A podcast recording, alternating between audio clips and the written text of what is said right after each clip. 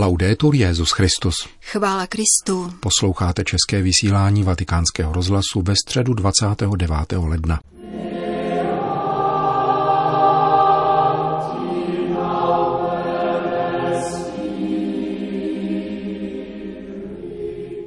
Dopoledne se ve vatikánské aule Pavla VI.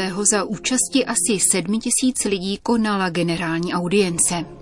Byla zahájena čtením osmera blahoslavenství z Matoušova Evangelia, která papež František zvolil za téma nového cyklu středečních katechezí. Dnešní první část věnoval po všechnému úvodu. Cari fratelli e sorelle, buongiorno. Drazí bratři a sestry, dobrý den. Iniziamo oggi una serie di catechesi sulle beatitudini Začínáme dnes cyklus katechezí o blahoslavenstvích v Matoušově evangeliu. Tento text zahajuje horské kázání, inspiruje život věřících i mnoha nevěřících. Ježíšova slova nás stěží ponechají nedotčenými. Oprávněná je touha rozumět jim a stále více je akceptovat. Blahoslavenství jsou průkazem totožnosti křesťana – jsou průkazem naší totožnosti, protože vykreslují tvář samotného Ježíše a jeho životní styl. Dnes podáme globální rámec těchto Ježíšových slov a v příštích katechezích budeme komentovat jednotlivá blahoslavenství jedno po druhém. Předně je významné, jak došlo k jejich proklamaci. Když Ježíš uviděl zástupy, které šly za ním, vystoupil na horu po mírném svahu, který obklopuje Galilejské jezero, usedl, obrátil se k učedníkům a pronesl blahoslavenství. Jsou tedy určena učedníkům, avšak na obzoru jsou zástupy, to znamená celé lidstvo. Jde o poselství pro celé lidstvo. Kromě toho hora evokuje Sinaj, kde Bůh daroval Mojžíšovi desatero přikázání. Ježíš začíná učit nový zákon, být chudí, tiší, milosrdní. Tato nová přikázání jsou mnohem více než normy. Ježíš totiž nic neukládá, nýbrž vyjevuje cestu ke štěstí, svoji cestu, osmerým opakováním slova blahoslavení. Každé blahoslavenství se skládá ze tří částí. Začíná vždycky slovem blahoslavení. Potom podává situaci, v níž se blahoslavení nacházejí. Chudoba v duchu, pláč, hlad a žízeň po spravedlnosti a tak dále. A nakonec pohnutku blahoslavenství, uvedenou spojkou neboť. Blahoslavení ti a ti, neboť. Tak zní osm blahoslavenství a bylo by krásné naučit se je na spaměť, aby bylo možné si tento zákon, který nám Ježíš daroval, opakovat a nosit v mysli i srdci. Všimněme si pozorně této skutečnosti. Pohnutkou blahoslavenství není aktuální situace, nýbrž ta nová, kterou blahoslavení obdrží darem od Boha. Neboť jejich je nebeské království, neboť oni budou potěšeni, neboť oni dostanou zemi za dědictví. Ve třetí části, která obsahuje vlastní pohnutku štěstí, používá Ježíš nezřídka trpný rod budoucího času. Budou potěšeni, dostanou zemi, budou nasyceni, dojdou milosrdenství, budou nazváni božími syny. Co však znamená slovo blahoslavený? Každé z osmi blahoslavenství totiž začíná tímto slovem. Původní řecký termín neoznačuje toho, kdo má plné břicho a dobře se mu daří, nýbrž člověka, který je ve stavu milosti, prospívá v boží milosti a postupuje na cestě boží, v trpělivosti, chudobě, službě druhým, útěše. Kdo v těchto věcech prospívají, jsou šťastní a budou blahoslavení. Bůh často volí netušené cesty, aby se nám daroval. Lec kdy jsou to naše omezení, naše slzy, naše porážky. Je to velikonoční radost, o níž mluví východní bratři a která je stigmatizovaná, ale živá. Vede smrtí a zakouší boží moc. Prospěje nám, vezmeme-li si dnes Matoušovo evangelium a přečteme si tato blahoslavenství v páté kapitole, verš první až patnáctý, třeba i několikrát během týdne, abychom pochopili tuto tak krásnou a bezpečnou cestu ke štěstí, kterou nám nabízí Pán. To byla středeční katecheze Petrova nástupce. V závěru generální audience po společné modlitbě odčenáš papež František všem požehnal. Domino vobiscum. Et cum spiritu Sit nomen Domini benedictum. Aiutorium nostrum in nomine Domini.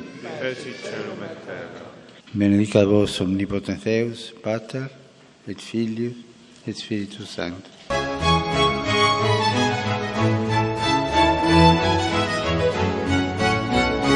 Další zprávy. Vatikán. Duch svatý, konající boží umělec. Toto téma si zvolila Papežská teologická akademie jako vůdčí myšlenku svého desátého mezinárodního fóra, které v těchto dnech probíhá v Římě. Dvoudenní seminář je otevřen nejenom pro členy zmíněné akademie, ale též pro všechny zájemce, kteří se zaměřují na spojitost víry a teologie s uměleckou tvorbou. Věřit v Krista a následovat jej totiž není pouze pravdivé a spravedlivé, ale také krásné, jak připomíná papež František. Každá katecheze by tudíž měla věnovat zvláštní pozornost cestě krásy, via pulchritudinis. Umění a krása jsou všeobecnou potřebou člověka a proto nás sjednocují s druhými lidmi i s Bohem, dodává předseda Papežské teologické akademie Monsignor Ignacio Sanna.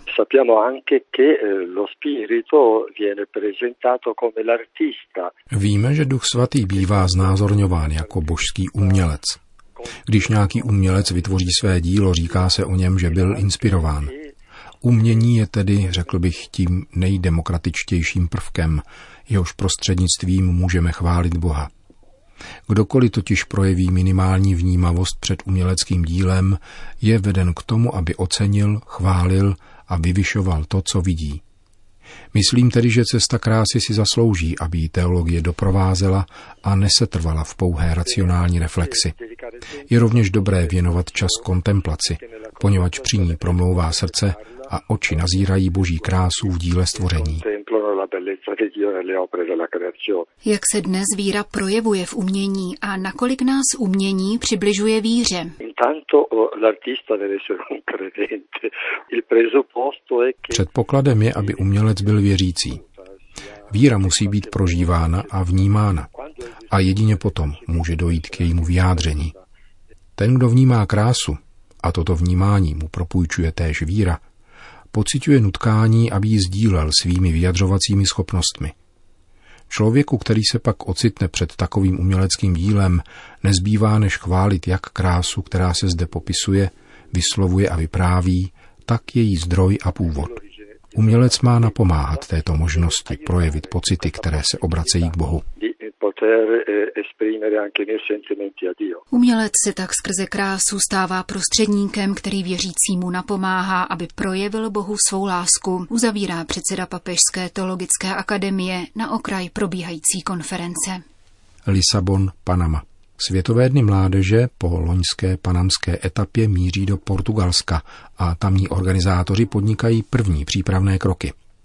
V Dubnu do Fatimy připutují symboly těchto celosvětových setkání mladých lidí, dřevěný kříž a mariánská ikona, sdělil organizační výbor. V portugalské Coimbře se v těchto dnech konala první organizační schůzka, které se účastnil otec Joe Chagas, vedoucí sekce pro mládež Vatikánského úřadu pro lajky, rodinu a život. Portugalsko je ze své podstaty velice otevřená země, říká tento brazilský kněz. Nehledí na sebe, nýbrž mimo své území. I z toho důvodu se na příštích světových dnech očekává vysoká účast mladých lidí nejenom z Evropy, ale i z celého světa. Setkání v roce 2022, jehož přesný termín ještě nebyl zveřejněn, se tak pro místní církev stane novým momentem otevřenosti vůči světu a opětovným odkrytím všeobecného povolání církve, pokračuje otec Čagas, který zároveň oznámil, že v Dubnu se uskuteční přípravné setkání se zástupci biskupských konferencí z celého světa. Vyhodnotíme při něm Světové dny mládeže v Panamě i biskupskou synodu o mládeži z roku 2018, uvedl zástupce Vatikánského úřadu.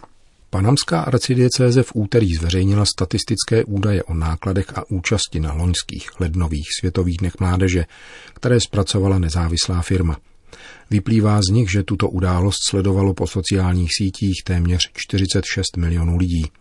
Podle citovaného statistického úřadu Panamské republiky vstoupilo v lednu 2019 do této latinskoamerické země 264 tisíc návštěvníků, z toho 117 tisíc jako přihlášení účastníci světových dní a dalších necelých 90 tisíc jako poutníci. Závěrečná mše svatá, kterou papež František sloužil loni 24. ledna, zhromáždila 700 tisíc lidí, což je největší počet osob, který kdy tato čtyřmilionová země zaznamenala. Světové dní mládeže stály místní církev necelých 21 milionů dolarů, přičemž zpráva podotýká, že organizující nadace neobdržela žádný finanční příspěvek od panamského státu. Panamská republika se však postarala o přípravu prostorů, na kterých se světové dny konaly. Veškeré náklady pokryli sami poutníci ze 73%, dárci, sponzoři, Fond Solidarity a další zdroje. Organizátoři hospodařili s přebytkem 300 tisíc dolarů, které budou předány panamské arcidiecézi na díla, jež budou připomínat světové setkání. Panamský arcibiskup Jose Domingo Ulloa Mendieta při prezentaci statistické zprávy prohlásil, že projekt Světových dní mládeže měl cíle, které se stoprocentně naplnily. Tyto cíle ale nikdy nebyly ekonomické, nýbrž sociální a pastorační, přispět k růstu lidských a křesťanských hodnot v mladých lidech a poukázat na ušlechtilost panamského národa a jeho země, zdůraznil a poděkoval všem za nezištnou práci, lásku k církvi a vlasti. Kdybychom spočítali veškeré mediální příspěvky, hodiny a hodiny práce vězňů, kteří postavili spovědnice, anebo nezainteresovanou práci tisíců dobrovolníků, dospěli bychom k závratným číslům, uzavřel panamský arcibiskup Ujoa Mendieta. Dobrou organizační práci potvrdila rovněž statistika. 96% z téměř 14 tisíc dotázaných poutníků považovalo organizaci za velmi dobrou. 3% ji ohodnotila jako normální a pouhé 1% jako špatnou. Dodejme, že na panamských světových dnech mládeže jsme mohli potkat 24 kardinálů, 341 biskupa, 3924 kněží, 3916 novinářů a více než 500 poutníků se zdravotním postižením. Pocházeli ze 140 zemí a hovořili 25 různými jazyky. Paříž, poničené jesličky, mariánské sochy s uťatou hlavou, útok na autobus s poutníky. Ve Francii neuběhne ani týden, aby nedošlo k novým protikřesťansky motivovaným činům, jejichž odsouzení nepřesáhne stránky regionálních deníků. Plíživé riziko uvyknutí těmto epizodám nyní potvrzují nové údaje zveřejněné francouzským ministerstvem vnitra. V roce 2019 totiž činy označené jako protikřesťanské opětovně překročili tisícovou hranici. Skutečných činů přitom bylo 996 a převažují mezi nimi vandalské činy namířené proti sakrálním budovám. Ve zbylých 56 případech se jednalo o vyhrožování. V průměru lze tedy vyčíslit až tři takovéto činy denně, přičemž zeměpisně se soustředí zejména na jeho západ Francie. Protináboženská nenávist zasáhla rovněž židovskou kulturu a náboženství, proti níž se průměrně obrací až dva nepřátelské činy denně. Tyto epizody antisemitismu ve Francii přitom za loňský rok vzrostly téměř o třetinu v porovnání s rokem 2018. Přibývá zejména výhrůžek, kdežto počet protižidovsky motivovaných vandalských gest spíše klesá. Francouzské ministerstvo vnitra zaznamenalo rovněž 154 protimuslimsky orientovaných činů, což znamená 35% nárůst oproti předchozímu sledovanému roku. Většinou se jednalo o útoky na islámské modlitebny. V loňském prosinci francouzskou veřejnost znepokojily fotografie zachycující židovský hřbitov v alsaském Westhofenu. Jehož 107 náhrobků zneuctili hákové kříže. Obdobné profanace v téže oblasti zažili hřbitovy v Kvatzenheimu a Herlisheimu. Rok 2020 zahájil protikřesťanský vandalský čin namířený proti jesličkám na předměstí Rouen. Jejíž jezulátko bylo nalezeno s uťatou hlavou. Stejný osud potkal mariánské sochy v jeho francouzském městě Po. Končíme české vysílání vatikánského rozhlasu. Chvála Kristu. Laudetur Jezus Christus.